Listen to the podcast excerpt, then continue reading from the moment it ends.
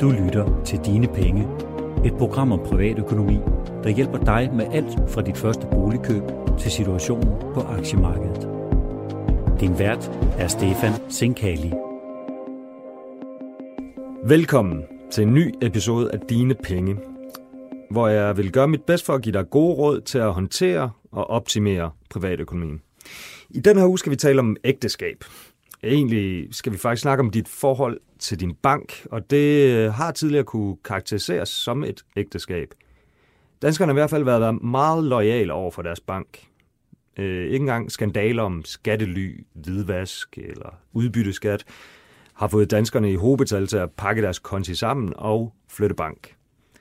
I årets første seks måneder har eksempelvis godt tretten tusind privatkunder forladt Danske Bank i kølvandet på en af verdenshistoriens største hvidvaskskandaler, ud af mere end en million kunder samlet set, vel at mærke. Men man kan med fordel se sin bankforretning efter i sømmene, og ikke kun af moralske årsager. Der kan være en del penge at hente på forskellige fronter, afhængig af, hvor stor ens portefølje af produkter i banken er. Det gælder særligt, hvis man har været kunde i den samme bank i en årrække. Man behøver ikke engang at skifte bank for at opnå fordelene. Man kan også forhandle med sin egen bank. Det har jeg selv gjort med fordel. Jeg fik for eksempel skåret et procentpoint af mit andelsboliglån på den vis. I dag har jeg så inviteret Morten Brun Pedersen ind i studiet for at fortælle om forhandlingen med banken. Han er seniorøkonom hos Forbrugerrådet Tænk, som ofte har opfordret de danske forbrugere til at agere lidt mere som købmænd i forhold til deres bank. Velkommen til, Morten. Tak for det. Rigtig mange danskere er relativt loyale over for deres bank, som jeg lige har, har, for, har fortalt. Kan den loyalitet betale sig?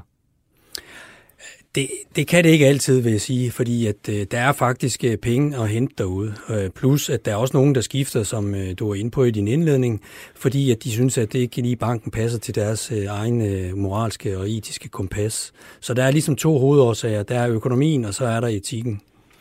Okay, og hvorfor overhovedet bruge tid på at skifte bank? Du siger, at der er nogle fordele at hente. Hvad, hvad, hvad kan det typisk være? Jamen altså, hvis vi kigger på, på, på den økonomiske side, så, så kan man jo, er der jo mange forbrugere, det afhænger selvfølgelig af lige, hvordan, hvor stor ens private økonomi er, men der er mange forbrugere, der kan tjene ti tusind kroner, femten tusind kroner årligt øh, øh, på at, at skifte bank. Så det det, det Det er ligesom dumt ikke at få gjort noget ved det. Og så er der også sådan på den mere samfundsmæssige plan, så er det jo rigtig godt for samfundet, hvis der er konkurrence på bankmarkedet, og at forbrugerne de ligesom er med til at holde priserne i ro ved, ved at skifte, når de synes, de bliver for høje. Mm. Okay, og, og hvis vi så prøver at dykke ned i nogle af de ting, man, man kan kigge på. Øh, lad os sige, øh, de, de fleste har et, øh, et boliglån. Det, det, det kan være et realkreditlån eller et andelsboliglån.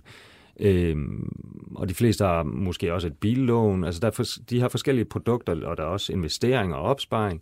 Øhm, man får jo ikke bare tilbudt en lavere rente, hvis ikke man selv øh, gør noget ved det. Ej, det vil nok være lidt naiv at tro, at banken øh, tager telefonen og ringer til dig og siger, at øh, vi vil gerne sætte dine priser ned på dine finansielle indkøb her. Det, det, det, det, det, det tror jeg ikke, der er mange, der oplever, hvis overhovedet nogen. Men nu nævnte du realkreditlån, og, og, og der har vi jo lige testet noget i Forbrugerrådet Tænk, og vi har faktisk fundet ud af, at der er faktisk muligheder for, for eller forskel i priserne på real, realkreditlån. Og vi ved jo, at der, der er store forskelle på, på, på banklån, altså bankboliglån og andre banklån, bankforbrugslån og sådan nogle ting, ikke? Øh, så der er virkelig der er nogle forskellige ting, man kan tage fat på. Man kan også måske få nogle bedre øh, ordninger på sin bankpension øh, ved, ved at skifte til et sted, hvor omkostningerne er lave. Og når vi snakker pension, så, så er der jo mange, der ikke sådan lægger så meget mærke til omkostningerne i pensionsordningen, fordi det er jo sådan noget, der ligesom står og, og passer sig selv. Men der, der, det betyder rigtig meget for, hvad der kommer til at stå på kontoen til sidst, hvad nu omkostningsprocenten er på din bankpensionsordning. Ja, og, og nu er det jo ikke fordi, at man sådan kan gå ind og pille sig forfærdelig meget ved renten ved et øh, realkreditlån, men man kan typisk øh, måske spare nogle, øh, nogle omkostninger, hvis man er i gang med at konvertere. Ja. Så kan man i den forbindelse måske også kigge på, om skal man skifte bank, og vil de så i givet fald øh, ja, øh, håndtere nogle af de omkostninger, der vil være ja. i forbindelse med konverteringen af lån. Det vil være helt oplagt og optimalt tidspunkt at begynde at kigge på sine bankforretninger også, nu når at man alligevel vil konvertere sit lån, og det er der jo rigtig mange, der gør for, øh, for tiden. Fordi så, så, så er der jo nogle omkostninger ved at konvertere, og dem kan du, de omkostninger de bliver ikke forøget ved, at du samtidig flytter bank. Det er et rigtig godt tidspunkt at overveje bankskifte og realkreditinstitutskifte, for de to ting hænger jo tit sammen. Så det, det, det vil være helt oplagt tidspunkt at kigge på, om man skal skifte bank. Og hvilket forarbejde skal man så ligesom gøre? Så hvad er det, en bank typisk øh, gerne vil have, når man, når man skal ind og, og være en ny kunde der? Jamen altså, banken, den vil ligesom mange andre forretninger, eller alle forretninger sådan set, gerne have, at du har et stort forretningsomfang med banken, og at du har råd til at have det forretningsomfang. Så derfor, hvis du, du skal ligesom gøre op, hvad har du af produkter, og hvad har du af, i bank, den nuværende bank, og hvad kunne du forestille dig, du skal have af projekter, skråstreg produkter, du skal have fremadrettet. Og så ligesom få gjort sådan det samlede op om, hvad, hvad, hvor, hvor, hvor stor er dit forretningsomfang. Og så skal du selvfølgelig have råd til det forretningsomfang, så du er nødt til også at kigge på, øh, øh, har jeg egentlig luft i min økonomi til at have det her, er jeg en god kunde? Fordi hvis du har et stort forretningsomfang, og du har råd til at have det, øh, jamen så er du øh, faktisk det, som, kan, øh, som bankeren gerne vil have. Så er du en rigtig god kunde, så er, du, så er de sultne efter at få dig øh, over. Og så kan du forhandle dig frem til et øh, rigtig godt tilbud i en ny bank.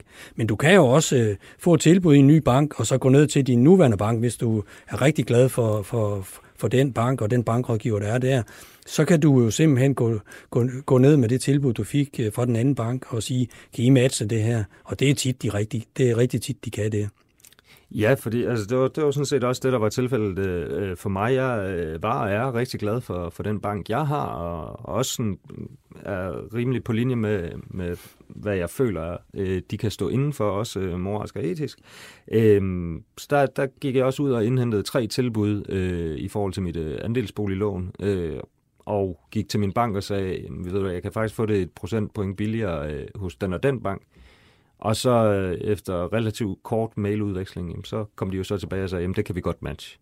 Det har jeg også selv oplevet, altså, hvor jeg simpelthen har ringet ned i banken og sagde, at øh, jeg synes egentlig, jeg betaler en for høj rente i forhold til, hvad man kan, jeg kan se, man kan få andre steder.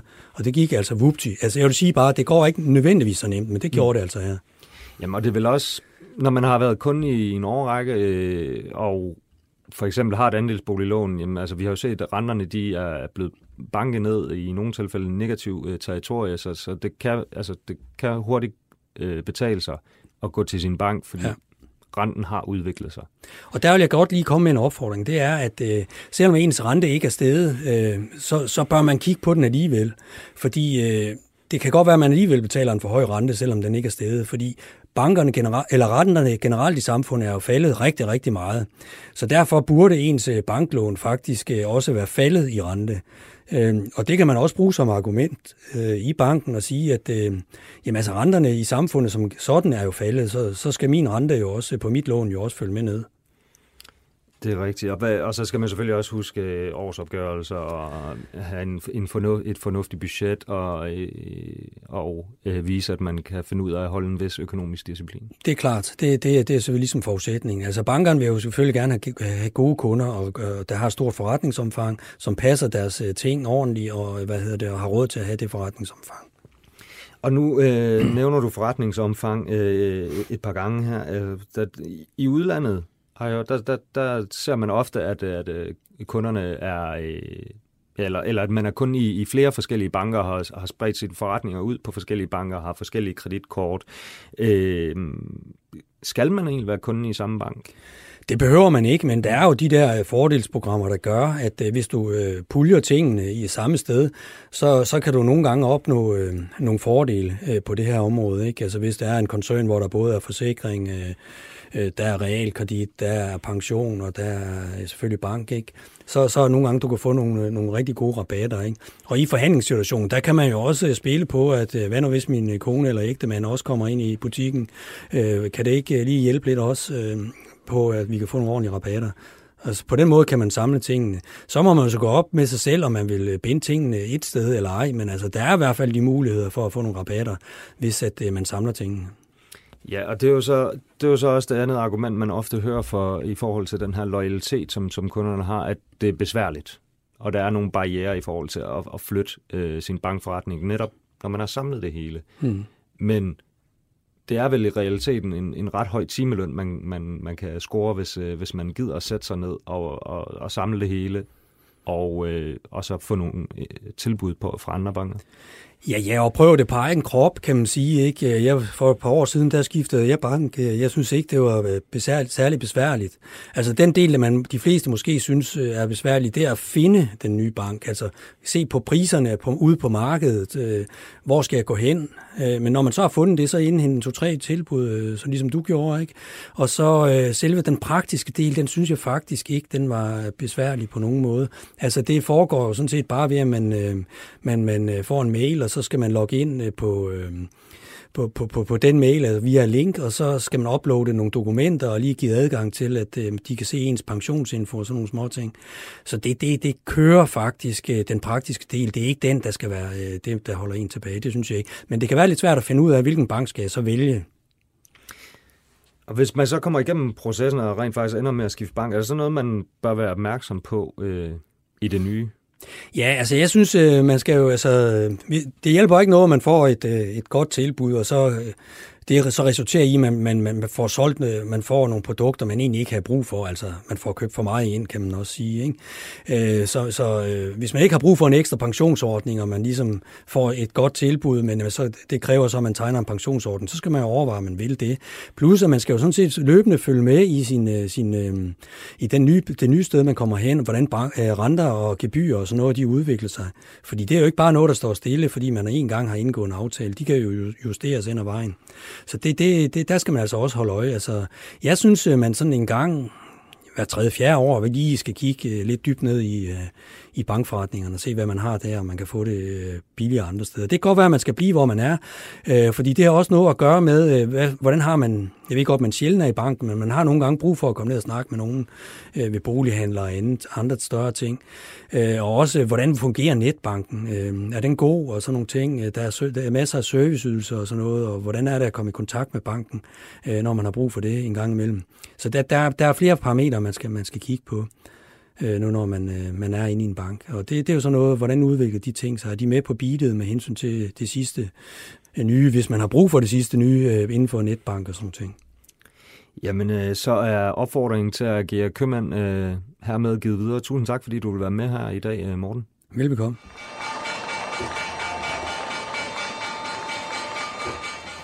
Du lytter til Dine Penge, og det er blevet tid til Mikro-Makromix med Ulrik Bie og Sara Sjölin. Velkommen til, Ulrik og Sara. Vi skal forbi alle de sædvanlige aktører i den her uge, men vi skal også forbi en bankdronning i slagudveksling og det københavnske elnet. Vi starter dog med den amerikanske centralbank, Ulrik. Jamen, vi fik jo en, en rentenedsættelse, vil sige, alt det andet havde været en gigantisk overraskelse, men det ændrer ikke på, at vi begynder at få nogle signaler fra en... En, en flok byråkrater, øh, som øh, også er ved at fortælle den amerikanske præsident, der er jo hurtigt på Twitter-knapperne og kalder dem øh, rigtig mange grimme ting, at øh, det her, det er jo sådan set det.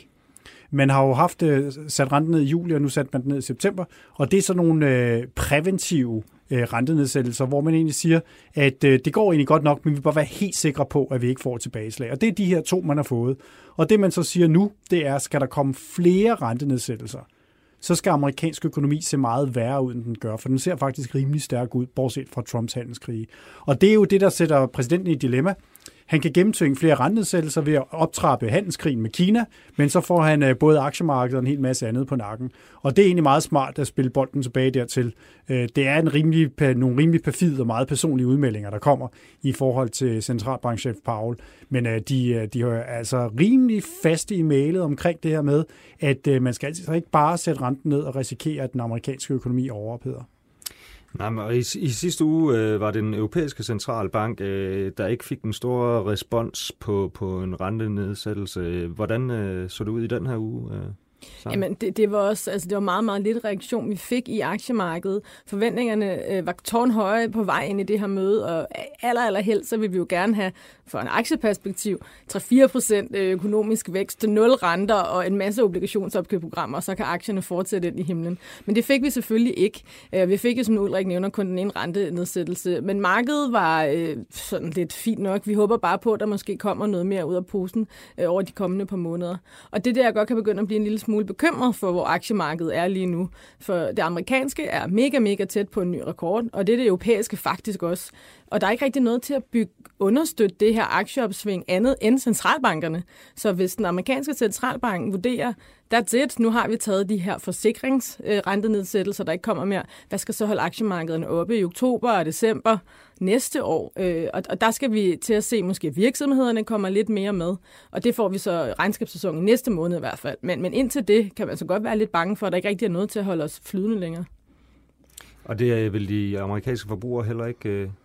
De, de amerikanske forbrugere er i godt humør, og, og noget af det, som jeg synes nogle gange er sådan en lille smule, øh, når, man, når man rynker øjenbrynene og, og læser øh, kommentarer til amerikansk økonomi, det er, det ville hjælpe, hvis der var nogen, der rent faktisk så på tallene. Øh, og det er jo altså sådan, at, at man skriver meget om, om svaghederne, og vi, også har, vi havde en, en, en Bloomberg-artikel, som handlede om, at der var recession nogen steder i amerikansk økonomi. Det kan man altså definitorisk ikke have. Enten er man i recession, eller også er man ikke. Og øh, hvis vi ser på data for de, de sidste måneder, så har vi stærke forbrugere. Øh, forbrugertilliden faldt kraftigt, men den stiger, den stiger og falder med aktiemarkedet, den der, der kommer fra Michigan, og den er steget tilbage igen.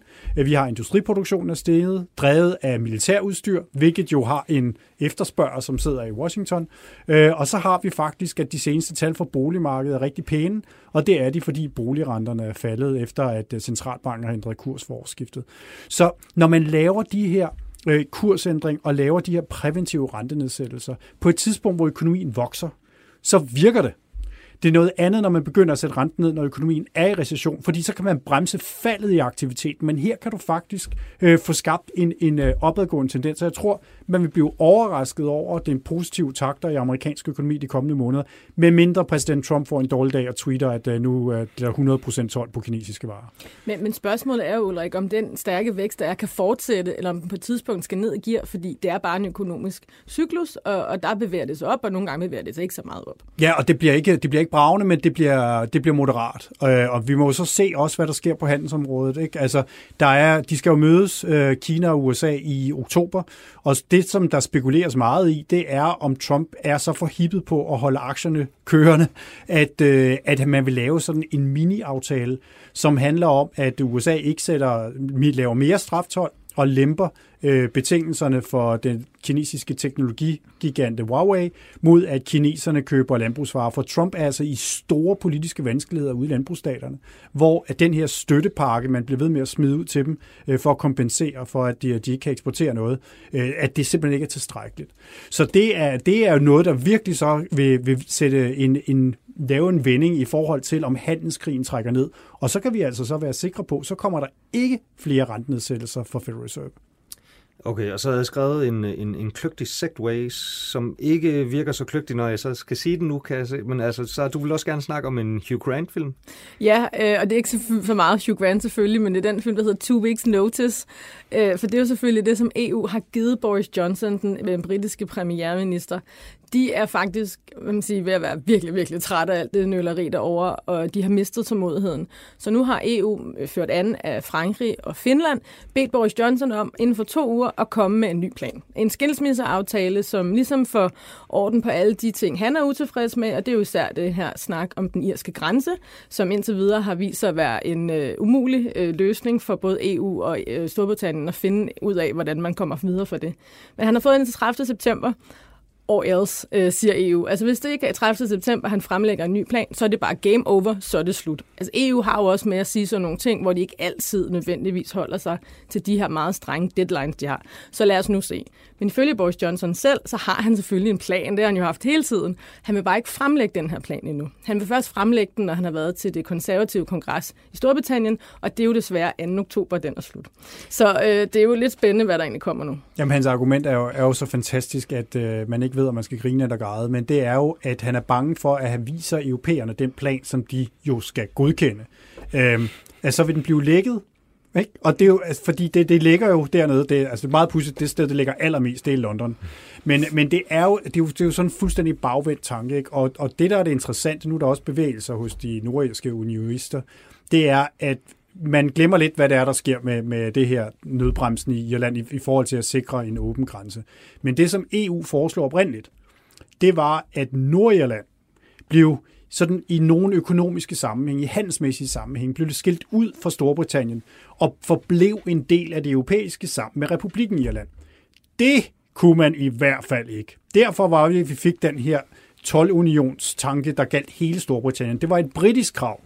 Det britterne nu foreslår, det er, at Nordirland bliver skilt ud af Storbritannien sådan i nogle økonomiske sammenhæng. Og spørgsmålet er, hvor mange sammenhænger. Det er jo det, der går op for britterne, og de bliver overrasket over gang på gang. Det er, hvor kompleks det her er. Det er ikke bare køer, om de kan gå frem og tilbage. Det gælder faktisk alle varer, fordi den grænse er E U's ydergrænse. Men, men det er, vi kan meget nemt ende med, at det E U oprindeligt foreslog, som Storbritannien hældte ned ad brættet, at det er det, som britterne bliver nødt til at fremsætte som deres eget helt nytænkte forslag. Og, og altså, vi skal jo lige huske på, at øh, den syttende oktober, der er der E U-topmøde i Bruxelles. Og der er det efter planen, der E U skal godkende den nye plan, som Storbritannien kommer frem med, og så kan øh, Storbritannien forlade E U den enogtredivte oktober. Og der er altså kun øh, en måned til, og vi har absolut ingen detaljer omkring det her. Det virker usandsynligt. Men lad os gå videre fra London og Bruxelles og Nordirland til Åbenrå. Til Åbenrå, ja. ja. I den her uge skete der nemlig noget ganske dramatisk i det sønderjyske. Tirsdag aften forlod fire medlemmer af Sydbanks bestyrelse, nemlig deres poster. Der er blandt formanden, næstformanden og den tidligere Nordea-direktør Jørgen Høholdt, der egentlig var udsat til at være den næste formand i, i banken. Det voldsomme exit skyldes officielt uenighed om governance og strategi. Det lyder fint. Ja, det gør det, og lidt for fint måske, fordi altså Berlings kunne også erfare, at det reelt set skyldes en, en magtkamp, som bankens topchef, Karen Frøsie, endte med at vinde. Det kan vi lige komme tilbage til. Altså, det, vi fik skrevet en del om det, andre medier skrev en del om det. Der var, der var, altså, det var på de helt store linjer. Hvordan tog aktiemarkederne? Faktisk lidt ligesom det tog øh, mødet i den amerikanske centralbank. Utroligt, utroligt køligt, ja, men der var en meget fred ro derude lige nu. Øh, først der faldt aktien en lille smule, og så endte den med at være en lille smule højere. Men det, det, det er jo en større fortælling om Sydbank i virkeligheden, og aktien er faldet treogtredive procent siden nytår. Og det er jo sammenlignet med, at det danske aktiemarked er steget næsten femten procent siden nytår, og de europæiske bankaktier, som jo har været presset i mange år, faktisk også er steget siden nytår. Kun to procent, men trods alt en stigning, og der ligger Sydbank med minus treogtredive, altså de faldet treogtredive procent. Og som du selv også, Steffen, i sommer skrev lidt om, det er, at udenlandske spekulanter har jo faktisk i nærmest et år nu øh, spekuleret imod Sydbank. Det vil sige, at de har, øh, de har taget de her shorts-positioner ud, som betyder, at de tjener penge, hvis aktien falder. Og når de store udenlandske investorer gør det, så er det, fordi de er ret overbeviste om, at der er noget, der øh, ulmer under overfladen der. Og der har de jo på en eller anden måde også haft ret. Men Steffen, du er faktisk vores finansekspert, så vil du ikke for os også øh, ridse op, hvad din øh, analyse er alt det, der skete i Åbenrå? Jamen, altså det, det, det hele kan koges ned til, til Karen Frøsie og hendes ledelse. Banken har været presset i, i de seneste fem seks år, øh, hvor øh, toplinjen ikke rigtig er blevet øget, mens andre banker øh, i, i den periode har, har øget omsætningen ganske betragteligt. Samtidig så er omsæt, eller omkostningerne så øh, steget, og det, det er lidt en, en, en giftig cocktail, især for, for aktionærerne. Det er blandt andet derfor, man også har set øh, aktiekursen øh, svinde, som den har gjort, fordi vi, Sydbank har ikke været ramt af nogen skandaler eller hvidvask eller noget som helst. Det er simpelthen manglende tiltro til, at øh, man kan forrente egenkapitalen. Øh, og øh, der har Karen Frøsie lagt en strategi frem, der ikke har haft de store detaljer. Øh, og der har også været snak om fusion. De vil, men de vil kun fusionere med mindre banker, sådan at hovedsædet kunne blive i Åbenrå, og det fortsat var en sønderjysk bank. Og det, det er simpelthen bare ikke... Det, det, det har de fire bestyrelsesmedlemmer, der alle sammen er de tunge sådan, bankfolk i bestyrelsen. Det har de ikke ment var det rigtige. Altså, de vil have et opgør med, med den her magtfaktor, som, som Karen Frøsie var blevet i banken. Der, der er også snak om, at der bliver lavet lidt en Lars Løkke-sammenligning. Er det en, en øh, bank, der har en direktør, eller er det en direktør, der har en bank? Så Sydbank har været presset, og det vil de, det vil de fortsat være, men hun, nu vandt hun det første magtopgør, og spørgsmålet er, om, altså, hvornår det næste så kommer, fordi nu har hun fået sikret sig, at det er en bestyrelse, der bakker op om hende i hvert fald. Men er deres problem ikke et eller andet sted også, altså, hvis man ser i banklandskabet, at de er for store til at være små, og de er for små til at være store? De har en masse ting, som en stor bank vil have, men det er nogle omkostninger, som de jo ikke rigtig får, får dækket, som du også siger. Jamen, det er også derfor, der har været snak om den her fusion, ja. og, og Jyske Bank også har været bragt i spil, fordi man vil kunne nedbringe øh, mange af de her omkostninger, eller fordele dem ud på en langt større omsætningsbase. Og det, det, det tror jeg ikke, man har hørt det, det, det sidste ord i den snak. Den er dog bare lige forstummet lige for nuværende, fordi hun har vundet den magtkamp.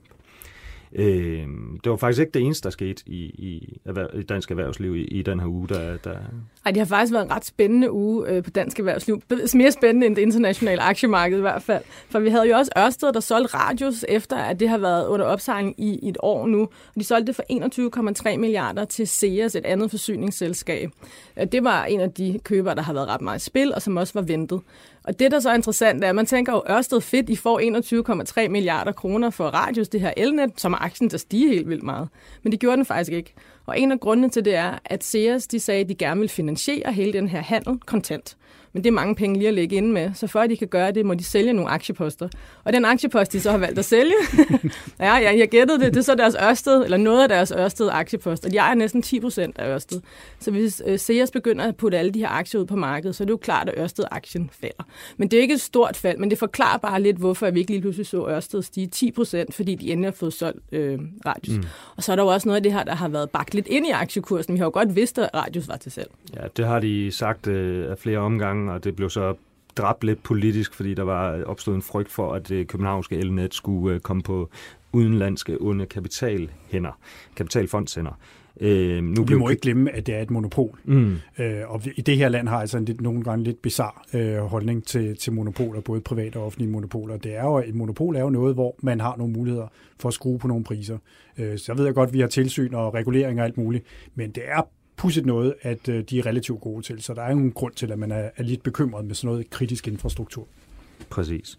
Øh, apropos øh, kritisk infrastruktur, øh, der var også et droneangreb øh, lidt tidligere, som måske stadigvæk får lidt øh, opmærksomhed i næste uge fra din side. Øh.